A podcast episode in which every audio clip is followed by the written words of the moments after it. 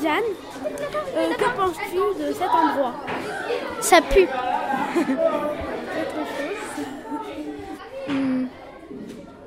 Et euh, c'est une tranche de vie. Parce qu'on entre dans la vie des animaux.